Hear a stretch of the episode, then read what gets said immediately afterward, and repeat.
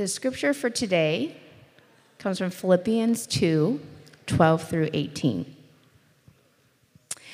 Therefore, my dear friends, as you have always obeyed, not only in my presence, but now much more in my absence, continue to work out your salvation with fear and trembling.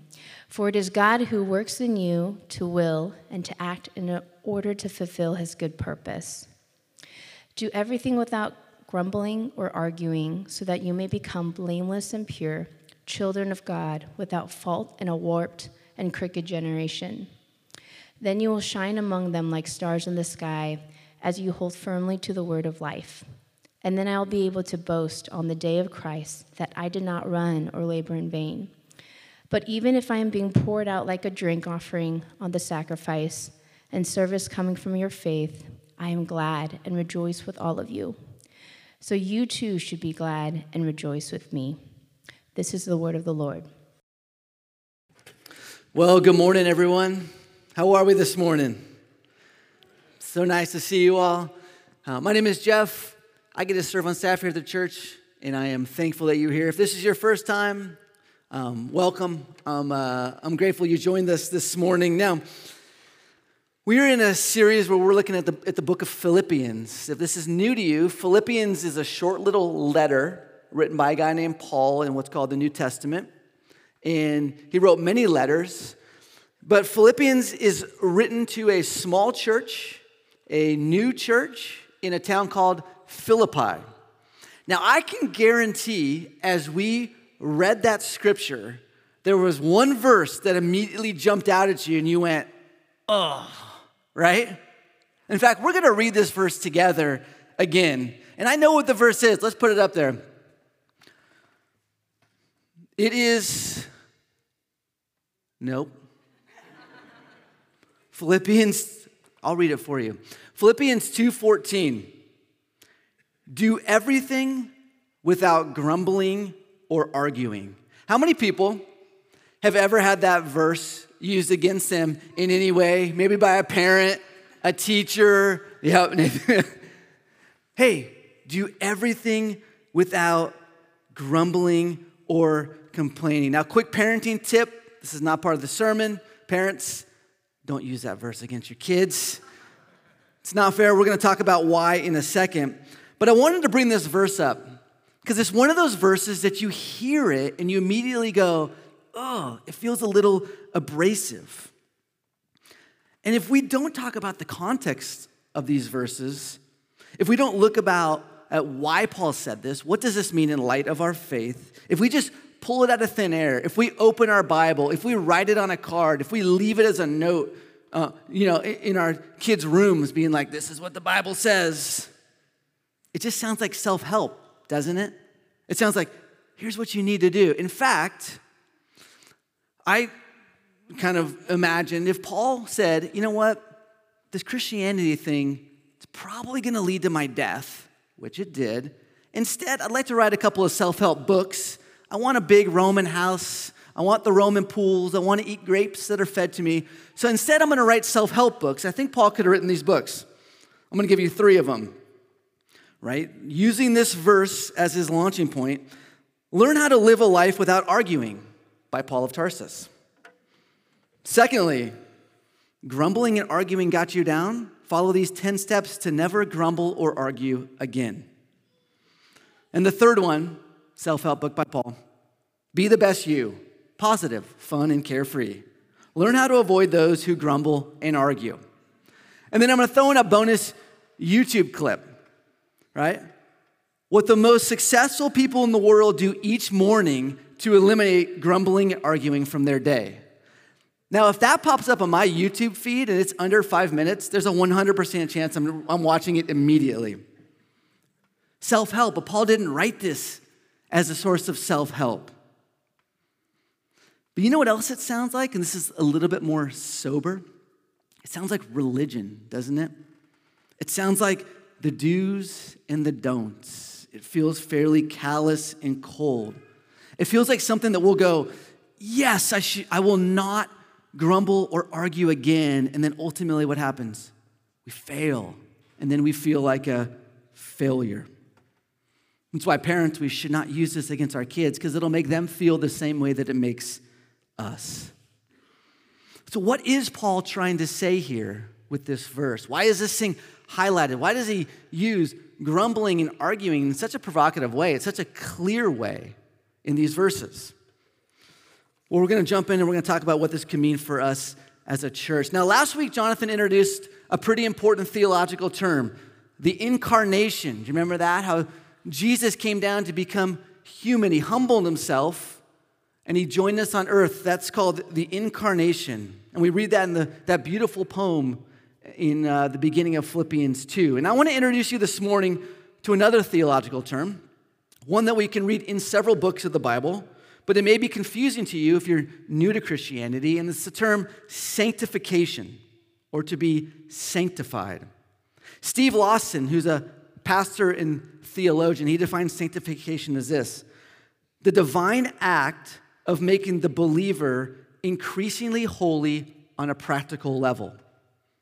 The divine act of making the believer increasingly holy on a practical level. In other words, sanctification is the process of taking a person who has put their faith and trust in Jesus and making this person more like Jesus. Now, this is important. I'm going to say this a couple times. Sanctification does not save us, but sanctification is the process of God moving us down the line to holiness.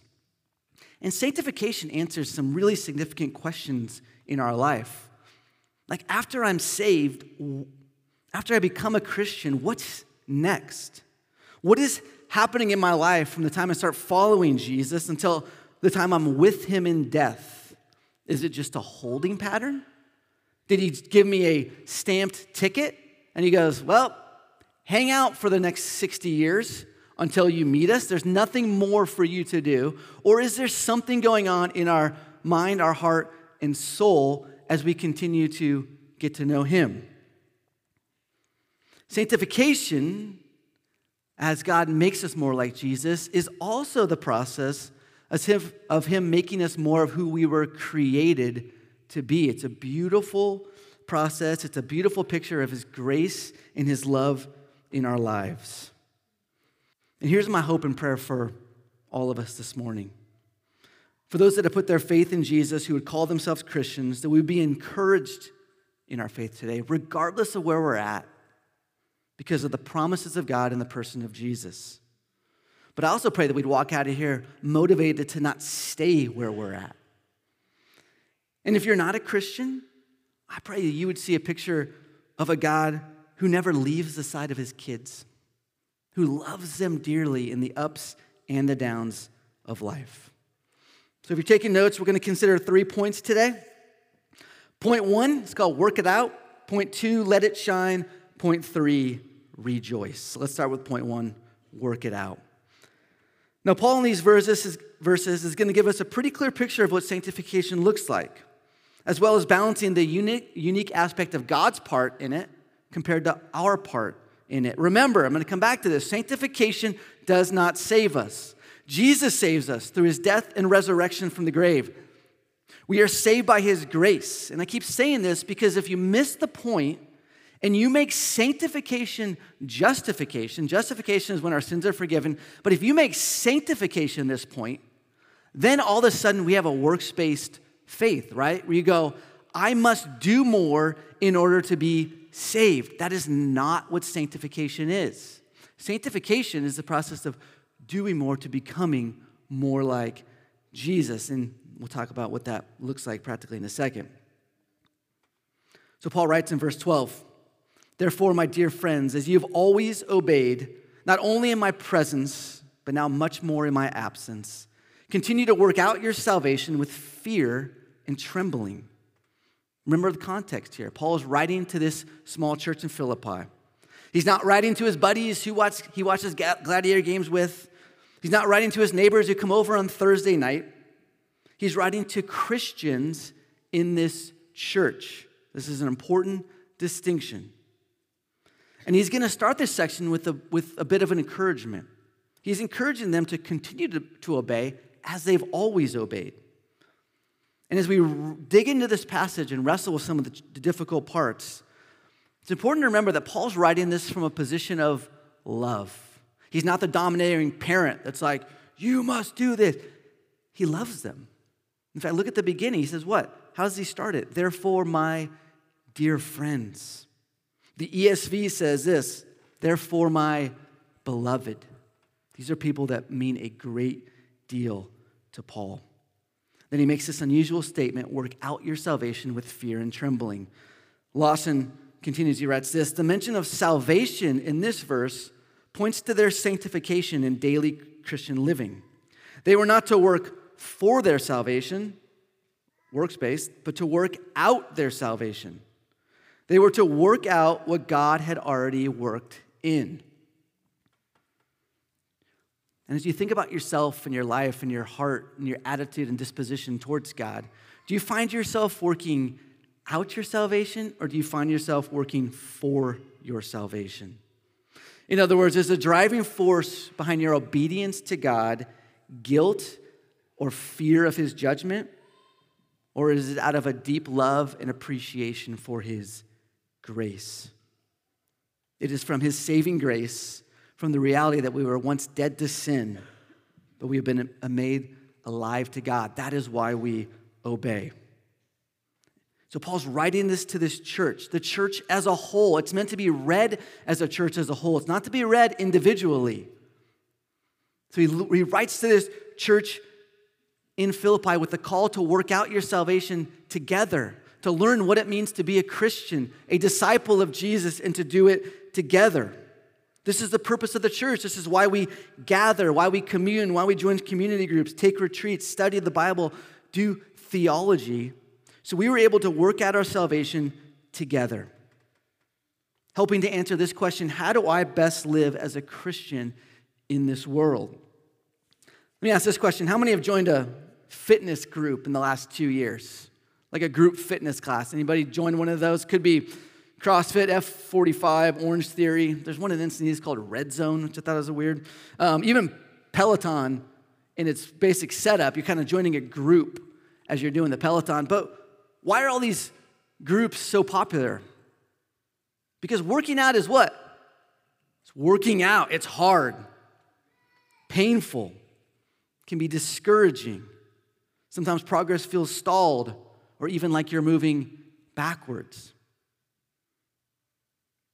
But to do this as a group provides motivation, support, encouragement, and most importantly, in the midst of struggle, we are, we are reminded what? This is one of the most important aspects of life is to be reminded that you are not alone. Because the reality is sanctification is hard. It can be discouraging. It can feel like you're spinning your wheels. You can look back and go, man, what is, ha- I don't feel like I've grown spiritually in the last X amount of years or months or however long that time is. And I don't know where you're at spiritually. I don't know how you truly feel about God. I don't know how you are pursuing Him. I don't know how this pandemic has affected your relationship with God. But a big misconception when it comes to sanctification is that it is a straight line. Okay, John Piper says this that discipleship and sanctification is not a straight line to glory. In other words, we become a Christian and we walk straight to God and we've arrived. Piper goes on to say it's more like a winding road through the mountains, and there are switchbacks, and there are logs and trees that fall in front of us, and sometimes we feel like we're going backwards before we go forwards. That there are seasons in our life when you go like, I don't, I can't see where I'm going. But verse 13 is going to key us in to the fact that even if we don't feel like we know where we're going, there's somebody that does. And there's somebody that is continuing to push us to the top of that mountain. And so I so hope you have hope as we jump into this next verse that if you're in a season where you go like, there's a log that's down, there's rocks blocking the road, the motor fell out of the car, I don't know where I'm going. It feels hopeless. It is never hopeless with God. Look at 13. For it is God who works in you to will and to act according to fulfill his good purpose. Tony Merida, who's a pastor and theologian, he wrote this. I thought this was really encouraging. God is at work in us at the deepest levels. God is working in us to bring our salvation to completion. We work because God works. The psalmist says that our dependency on God, says of our dependency on God, unless the Lord builds a house, its builders labor over it in vain. Paul writes of God's working, empowering his working in several places. To the Colossians, he writes, I labor for this, striving with his strength that works powerfully in me. It's his strength. To the Corinthians, he says, But by God's grace, I am what I am, and by his grace toward me was not ineffective. However, I worked more than any of them, yet not I, but God's grace that was with me. In other words, continue to work out your salvation. Work hard, strive together, seek God because God is working in you. He is doing the deep work behind your work. And through you, He will fulfill His good purpose. And you are not alone. You will not fail because He cannot fail. He will th- see it through. Press on with joy. Author of a book of James in the Bible says this He says, Draw near to God and he will draw near to you. And this is not a situation of like, well, I'm going to draw near to God. And now that I've drawn near to God, God's going to go, okay, I'm going to draw near to you. Instead, it's read, draw near to God and he will be nearer to you. As we push into God, we unlock the deeper parts of what God is doing in our heart and in our life. And it's in this reality, in this spirit of togetherness, of working this out, of pushing into who God is, that Paul writes in 14 do everything without grumbling or arguing, so that you may become blameless and pure, children of God without fault in a warped and crooked generation. Then you will shine among them like stars in the sky as you hold firmly to the word of life. Let's move on to point two let it shine. Here's what Paul is not saying in this in verse 14. He is not saying never, never grumble or argue. How do we know this? Well, we can see examples in the Old Testament, specifically the Psalms, where the psalmist cries out to God because of the hardships in his life. Look at Psalm 142, 1 and 2. I cry aloud to the Lord. I lift up my voice to the Lord for mercy. I pour out before him my complaint. Before him, I tell my trouble. Your emotions are real and God wants to hear them. Philippians 2:14 is not a suppression of emotion. The call is not for you to put up a wall around your heart.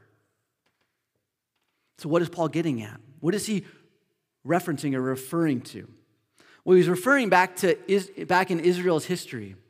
For those of you who don't know, they were the Israelites were slaves in Egypt, and God rescues them, miraculously rescues them through these miracles and he takes them into the desert and he's leading them through the promised land. But it doesn't take long before the Israelites start to grumble, complain, and argue. If you remember the story, God provides water, but the water is a little bitter. Man, this water, I don't like this water. He provides manna. They literally wake up and there is food provided for them and he, they complain about it. And I was like, that sounds exactly like my kids, right? They wake up, there's food provided, and this is not what I wanted. And they start going, there's, there was meat back in Egypt. Maybe we should go back to Egypt where they were enslaved. And this all culminates in Exodus 32. Moses leaves, he goes up to Mount Sinai to meet with God. It's where he's given the Ten Commandments ultimately. And when he's gone, they make this golden calf and they start to worship it. It didn't take long for them to not believe or forget to believe in who God is, and they forgot to remember what He had done for them. They had abandoned Him in this moment. And Paul is referring back to this. He's actually quoting out of Deuteronomy 32 5 when he says, Don't be like the children of God who, in a warped and crooked generation, that's verse 15 be children of God who are blameless and true. As you hold on to what? the word of life. I mean, what's the main function of the Bible? Why do we repeatedly teach out of it and encourage you to read it and study it both by yourself and, and in a group? It's because the Bible tells us about God, the Father, the Son, and the Spirit. And then it reminds us of what God has done in our life. It is our anchor to stay rooted to Him and to not stray and worship false idols. Now, as we finish up this point, there's part of me that, from the beginning of studying this, has thought this question of like, why is Paul so explicit about grumbling and arguing? Why are these the things he mentions first? Do you think that? You go, there are a lot of vices, there are a lot of sins, there are a lot of ways people go astray. But he seems to, he gets through this beautiful passage about the humility of Christ, and then he immediately goes into don't grumble or argue. You know, what is going on here? These seem to be fairly innocent sins if you think about like the level, the degree of sins in this world. But I think Paul knows from Israel's history and from his experience starting all of these different churches um, that nothing will divide and devour a church faster than a church that grumbles, complains, and argues with each other. It's like a poisoned well. I think he knows that if you start here, the end is not good. But a church that loves each other, pursues one another, is a church that will shine like stars. And a church that shines like stars, especially back then in the agrarian society where the stars would illuminate everything, is a church where people are what? They're drawn to. As you shine like stars, which allows Paul to rejoice. If you're taking notes, our third point is to rejoice. And then I will be able to boast on the day of Christ that I did not run or labor in vain. But even if I am poured out like a drink offering on the sacrifice and service coming from your faith, I am glad and rejoice with all of you. So you too should be glad and rejoice with me. Now, running and laboring in vain is not fun. I, uh, I have created a half marathon around the uh, north side of Lake Hodges. And two years ago, I put on what I call the Hodges Half. It was COVID boredom, and like I need to train for something. And it was me and my brother in law that ran in it. There was two of us. Well, the next year, there was like 10 kind of through word of mouth, and people trust me, which was a bad decision. And they came in and they joined this race. And if you've ever run, especially on trails, if you do it long enough, you start to go, man, this is a really easy trail to run. It's very obvious which way you turn. There's no way you would think I shouldn't go this direction. So I gave a map and I explained it over a Zoom call, and off we go. And let's just say that the Hodges half year two could be best categorized as a half marathon and as, as people running in vain, right? There was um, many turns, and there are a couple people here that ran that race. There were many missed turns. One person didn't run the Hodges half, they ran the Hodges 15 miler, which is not good. But you realize the feeling of running in vain, how empty it is. And Paul is going, no, no, no, no, don't do that. Run to Jesus that I might boast on the day of Christ that I didn't run or labor in vain. And he's not boasting out of his own pride. He's boasting because Paul is following who? Paul is following the example that was set down to him from Jesus. Paul's asking the church at Philippi to follow his lead because he's following the lead of the crucified Messiah. Jesus gave everything for those who for those he loved. And it's not a coincidence that this passage on grumbling and arguing comes directly following that beautiful passage in Philippians 2 6 to 11, which talks about what? Humility. Namely, the humility of Jesus. And there's, there's, there's nothing that combats grumbling and arguing more than humility. In fact, I want to close just this section before we wrap it up in a couple minutes. And I want to read again Philippians 2 uh, 5 to 11. It's maybe the most beautiful passage of scripture in all of the Bible, and one that I think, I know for me personally, I could read every day. And so As we consider our own hearts, as we think about where our heart's at in terms of our pursuit of God and what He's doing in our life, if we're thinking about our disposition to grumble, complain, and argue, and we listen to Paul go, no, no, don't do that. Run to Jesus. I want to remind us of who Jesus is. In your relationships with one another, have the same mindset as Christ Jesus. Again, we are together in this. Who, being in very nature God, did not consider equality with God something to be used to his own advantage. Rather, he made himself nothing by taking the very nature of a servant. Being made in human likeness, and being found in appearance as a man, he humbled himself by becoming obedient to death, even death on a cross. Therefore, God exalted him to the highest place and gave him the name that is above every name, that at the name of Jesus every knee should bow in heaven and on earth and under the earth, and every tongue acknowledge that Jesus Christ is Lord, to the glory of God the Father. That's beautiful, isn't it?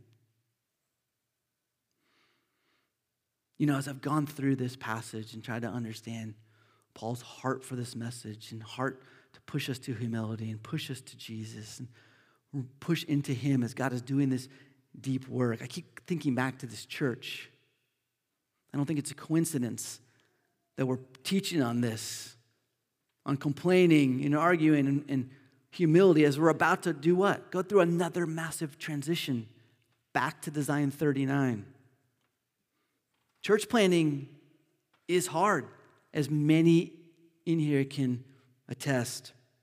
Each week we unpack a small apartment. Sometimes it feels like a large apartment. We set up, we move locations. If you were here last week, we went to Paris, right? It's an inside joke if you were here last week. But in all seriousness, the established church is much easier to be a part of because it's more stable. And I would love to take a minute for those of you that maybe don't know and just brag on this church for, for a minute. We are three years old, and Jonathan and I have both experienced such joy, such hard work, such a willingness to jump in, such a flexibility with everybody as we've figured this out. And it has not been perfect because we're not perfect. But I want to, A, thank you, and I want to commend you that I think you are doing a good work here as we see in Philippians 2. An open church that goes, man, we are excited to come, to start this new church, to do this work that people may come, would come to hear about Jesus, to be a city on a hill, to shine like stars, not for our glory, but for his glory. A pastor once wrote this Paul wants the church to be a proclaiming church, not a complaining church. And my prayer with us as a church is that we would go forward, even as we head to Design 39 in two weeks, excited to continue to flex, to be humble, to love each other, to seek the good of our brother and sister next to us. Together, that we would push forward in this sanctifying process, admitting our faults, our sins, our struggles, as we would grow together and allow God to do the deeper work within us. I mean, the joy of Christianity and what sets it apart from every religion is that God is doing this deep work. So let's continue to press in to Him, remembering His Son and what He did for us on the cross. Let's, uh, would you pray with me?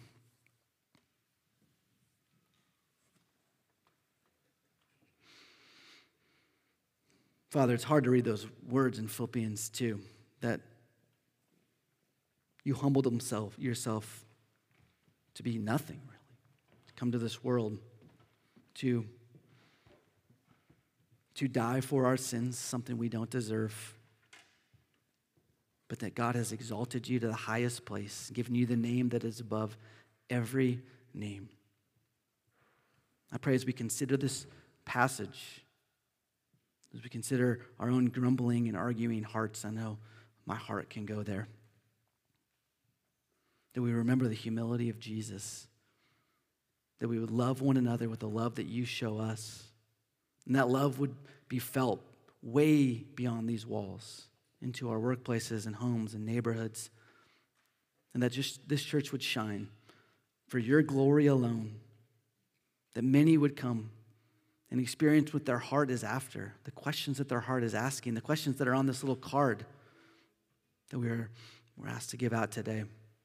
Questions of meaning and purpose and value, but ultimately, questions of identity, who we are in light of God and what He has done for us, that we, through the grace and love of Jesus, may become your sons and daughters. What an amazing and beautiful thing that is. So we we praise Jesus and we pray all of this in his wonderful name.